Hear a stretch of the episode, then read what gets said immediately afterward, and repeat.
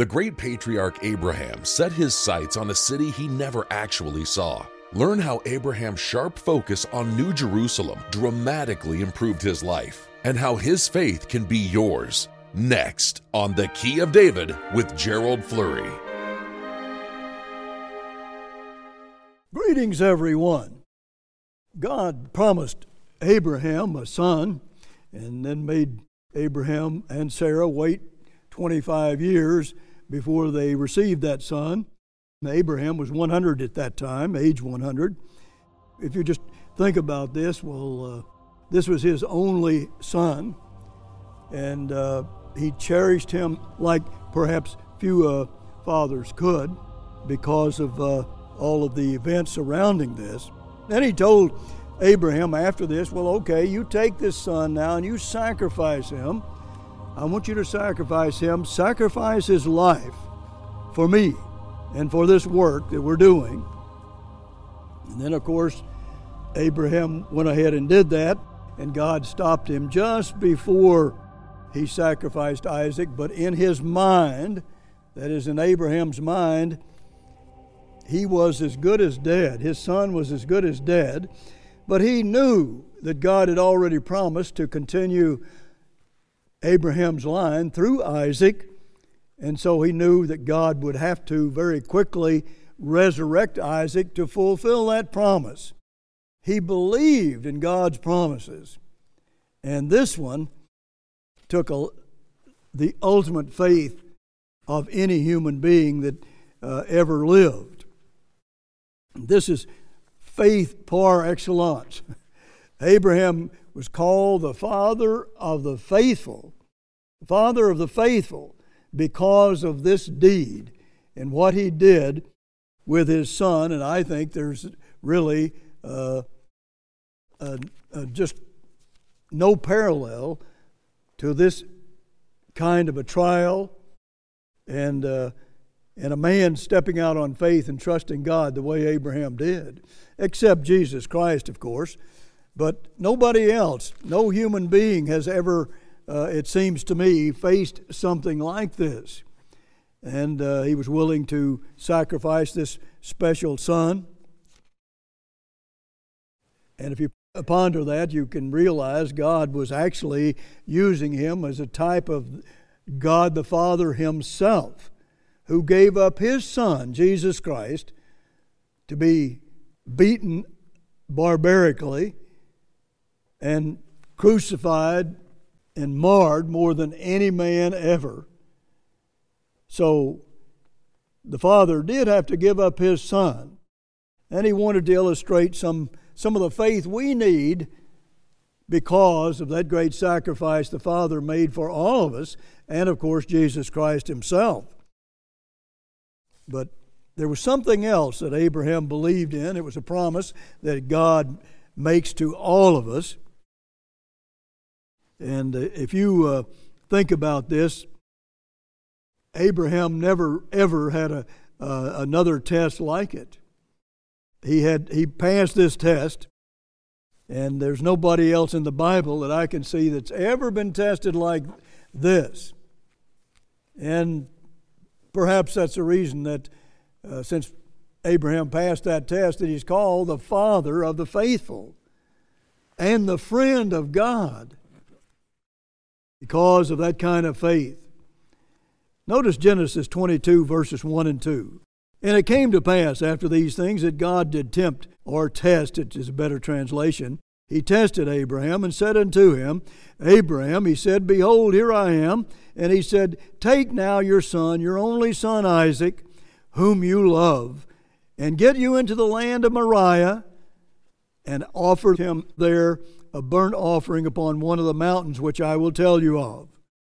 Now, this is a shocking trial. You know, all kinds of intense emotions would be going through your mind. And you, you could uh, be suffering from real anxiety. But uh, still, Abraham trusted God, believed God, and all the promises he had made, and, and he went ahead with that sacrifice. It all happened in the land of Moriah. which really includes the area of Jerusalem where Jesus Christ himself was sacrificed for all of mankind. For God so loved the world that he gave his only begotten Son for this world, this evil world, to pay for our sins so we could enter into the family of God if we had the faith of Abraham, or at least imitated that faith as much as we possibly can.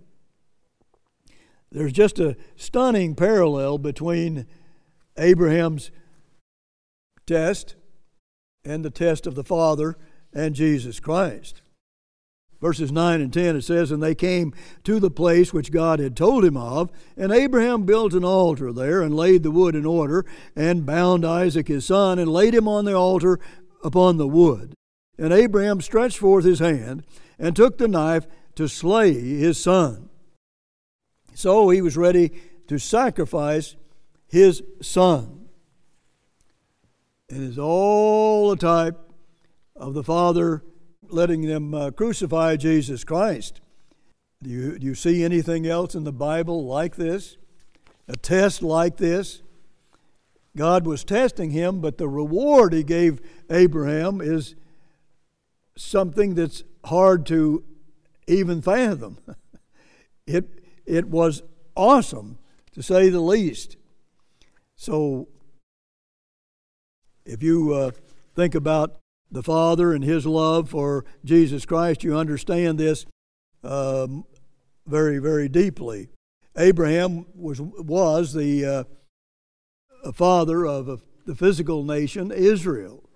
He was the father of that nation, but he's also the father of spiritual Israel, or the spiritual nation, the spirit, God's own church. Now, that is because of what he did. And he, God wants us to look to this example and learn how to build real living faith. God made a promise to all of us, and we'll see that Abraham fulfilled his faith in that promise, then it was something to behold. Notice what it says in Genesis 22 and verses 11 and 12. It says, And the angel the eternal called unto him out of heaven and said, Abraham, Abraham. And he said, Here I am. And he said, Lay not your hand upon the lad, neither do you anything unto him, for now I know that you fear God, seeing you have not withheld your son, your only son, from me. He knew what was in Abraham's mind. He knew that Abraham was going to sacrifice his son. And that was enough for God the Father. That was enough. But where is there a parallel like this in the Bible? Where can you find anything like this and like the faith of that man? I don't see anything that's more impressive than that. Now, if you want to see how to bring faith alive, Abraham really does show us that. Uh, he, God had made other promises to, he knew God was going to use Isaac. He had promised him so. So even if he sacrificed him, he knew God would have to resurrect that son. He believed God. That is rare in this world today. To just see somebody that would have anything remotely close to that kind of faith. You just don't see it. And God went on to say, well, now he's a friend of God. I mean, he was the ultimate friend of God, a real friend of God. He believed God in this ultimate test. He believed him and he's got going to receive one of the highest positions in all the kingdom. Now let's look at Genesis 22, verses 16 through 18. By myself have I sworn, says the Eternal, for because you have done this thing and have not withheld your son, your only son, that in blessing I will bless you, and in multiplying I will multiply your seed as the stars of the heaven and as the sand which is upon the seashore and your seed shall possess the gate of their enemies. He's talking about future blessings on nations. on two nations in particular, and they became the birthright nations America and Britain. It goes on to say, and your descendants shall possess the gate of their enemies. The Fenton translation renders it, and your race shall possess the gates of its enemies. So, for the material national promises of the race, just race, and then we have grace, and the, your seed, Christ, shall all the nations of the earth be blessed. This promise is spiritual of grace because you have obeyed my voice. Now, look, we've got a book, The United States and Britain in Prophecy, where we've been proving for over 50 years about these birthright nations and showing you that these all of these blessings were given to America and Britain, the birthright nations, and prophetic Israel in the end time. Now you think about that. All the wealth and the power that America and Britain have received. And it makes it very clear here. that He's talking about the great British Empire. You can read that in Genesis 35 and uh, also the, uh, the greatest empire ever, and the United States, the greatest single nation ever on this earth. And all of those blessings came because of Abraham's obedience, and it's tied to him about to sacrifice his only son, and to remind us that God the Father did sacrifice his son for our sins, and it's all tied to this wealth given to Britain and America. We need to think about that.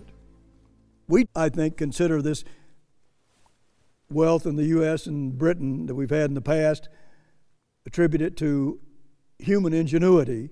But let me tell you, it, it, that's not the case at all. God makes it very clear and ties it to the very crucifixion to Jesus Christ and to Abraham's terrifying trial and says, Now look, I'm going to bless you with all these things to give you the birthright blessings, which means you, you don't do anything to earn that or deserve it. It's all because of Abraham, and people just receive these blessings because of where they were born, where, where their birth was. What a beautiful, beautiful scripture. Uh, several verses here. What, what marvelous wonders God shows us. And it, this is so deeply embedded in, a, in the power and the love of God for Israel. And how much have we appreciated that today? How much have we appreciated that? This is something that every American and every British person should understand and realize how blessed we have been and how all these blessings are tied to some of the greatest events in the entire Bible. And yet, how many people understand it? And I'll tell you, our book proves that to you without a doubt. Notice Hebrews 11 and verse 1. Now, faith is the substance of things hoped for, the evidence of things not seen. That's faith. We don't see the evidence. The faith is the evidence. For by it the elders obtained a good report. So here's one of those elders that Paul talks about in Hebrews. Verse 8 By faith, Abraham, when he was called to go out into a place which he should after receive for an inheritance, obeyed, and he went out, not knowing where he went. By faith, he sojourned in the land of promise, as in the strange country.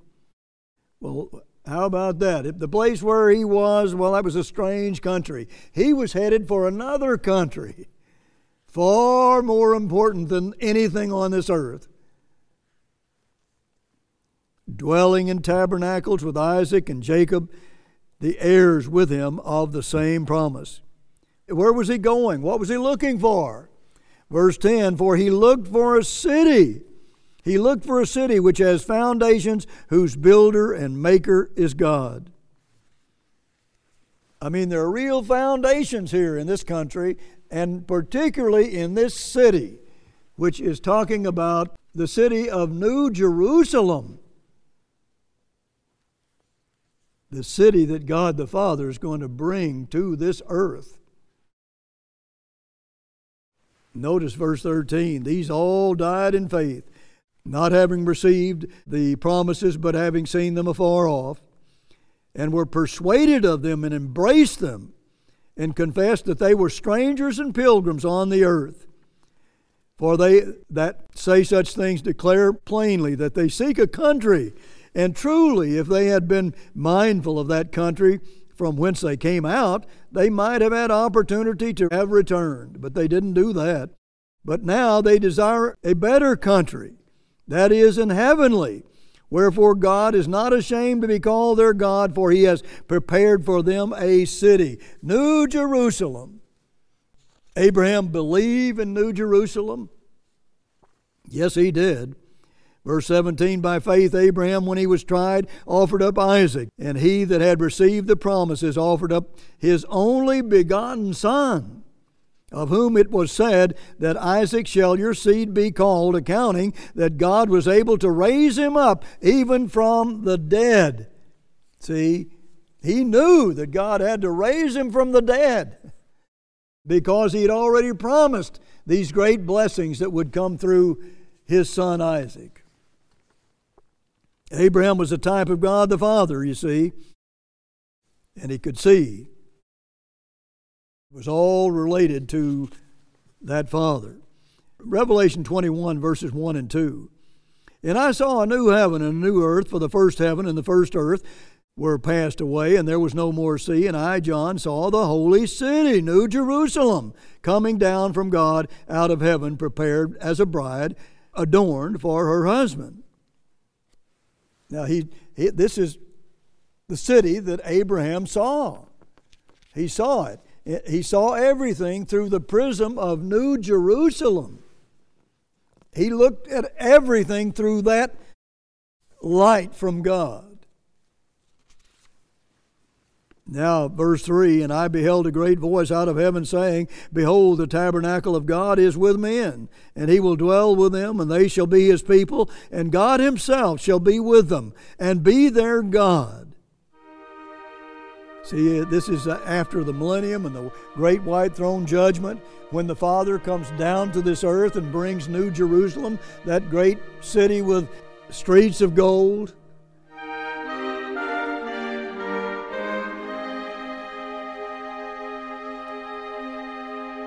Which will cover the Middle East and a lot more. Just one great city is coming to this earth. And Abraham Abraham had his focus on that city. And that's not an easy thing to do, but God says we all must do that, get that focus, and have that vision in our minds. The Father just yearns to come down to this earth to be with His family.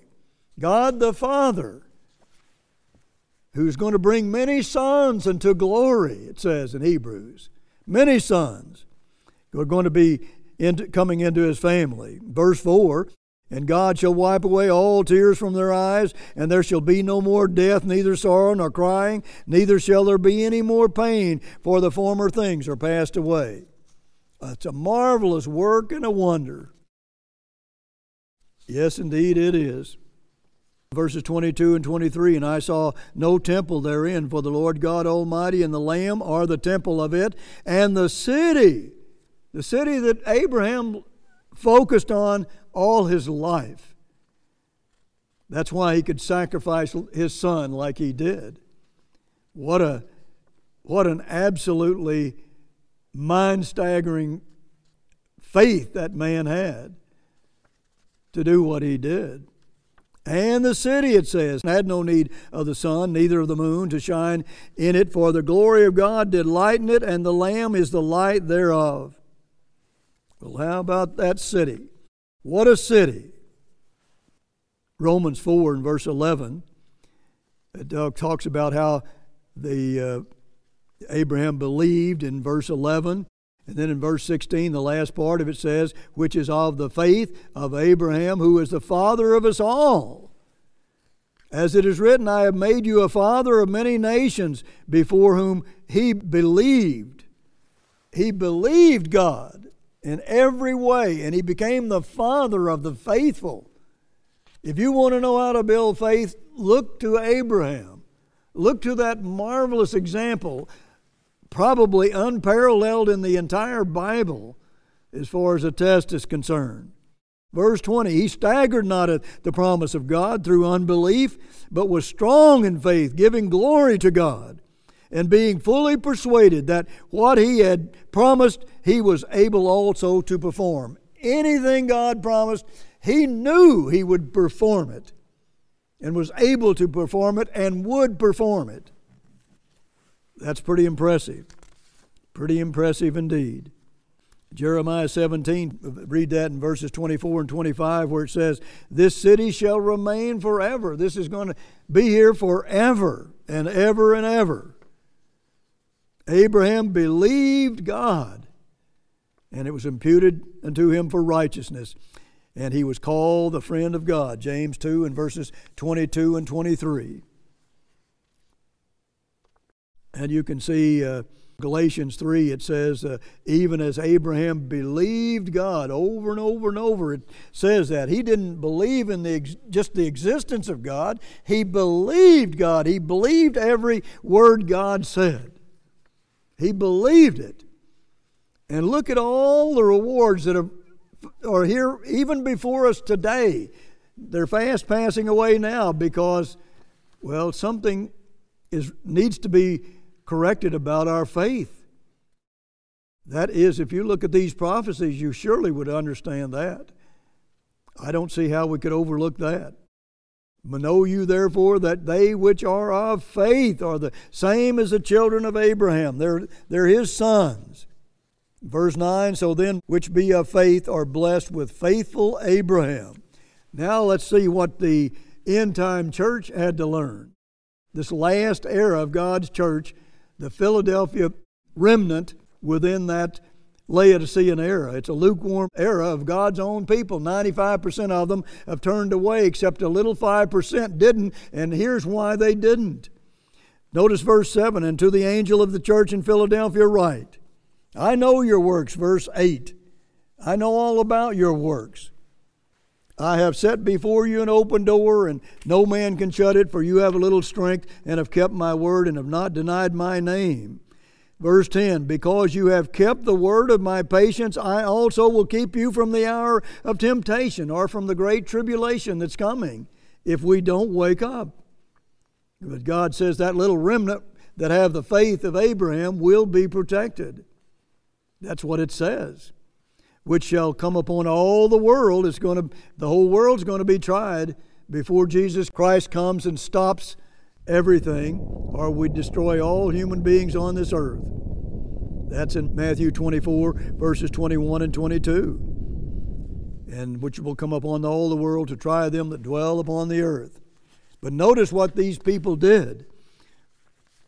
Behold, verse 11, I come quickly. Hold that fast which you have, that no man take your crown. Him that overcomes will I make a pillar in the temple of my God, and he shall go no more out, and I will write upon him the name of my God and the name of the city of my God, which is New Jerusalem, which comes down out of heaven from my God, and I will write upon him my new name.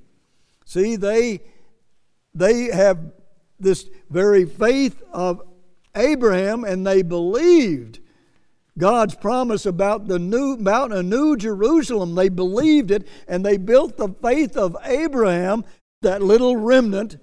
Now they deliver this message to the world.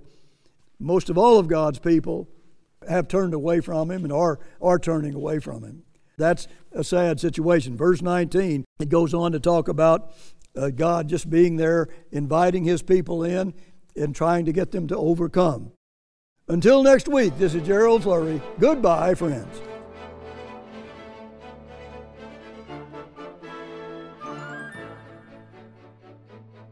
The great patriarch Abraham set his sights on a city he never actually saw.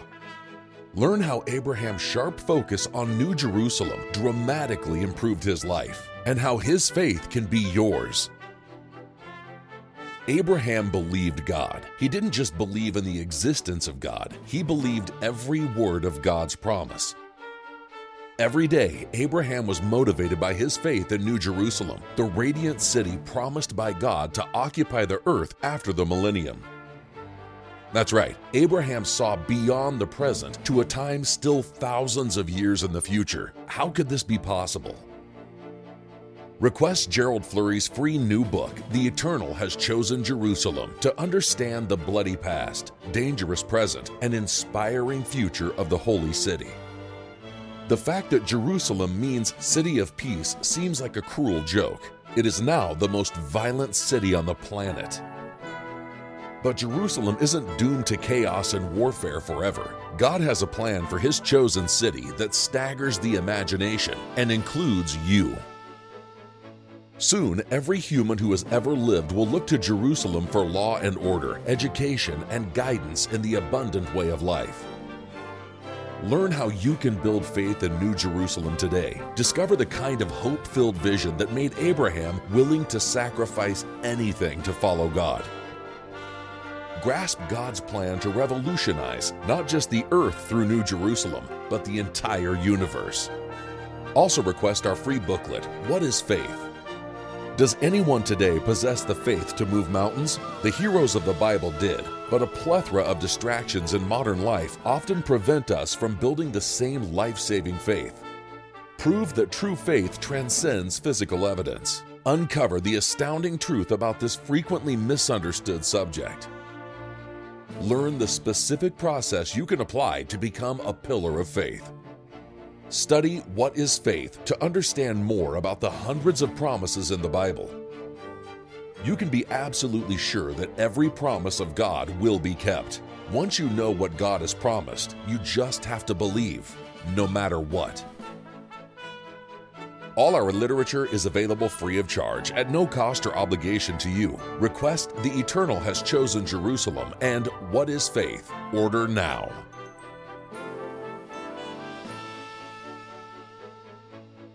For the free literature, call toll free 1 800 339 7629.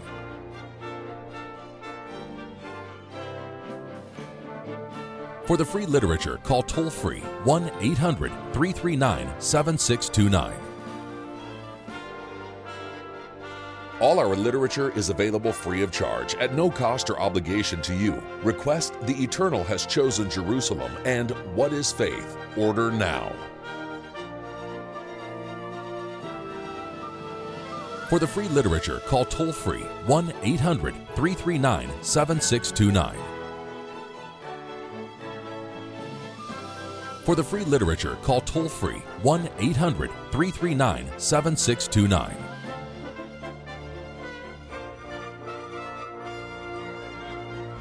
The preceding program was a paid presentation of the Key of David, brought to you by the Philadelphia Church of God.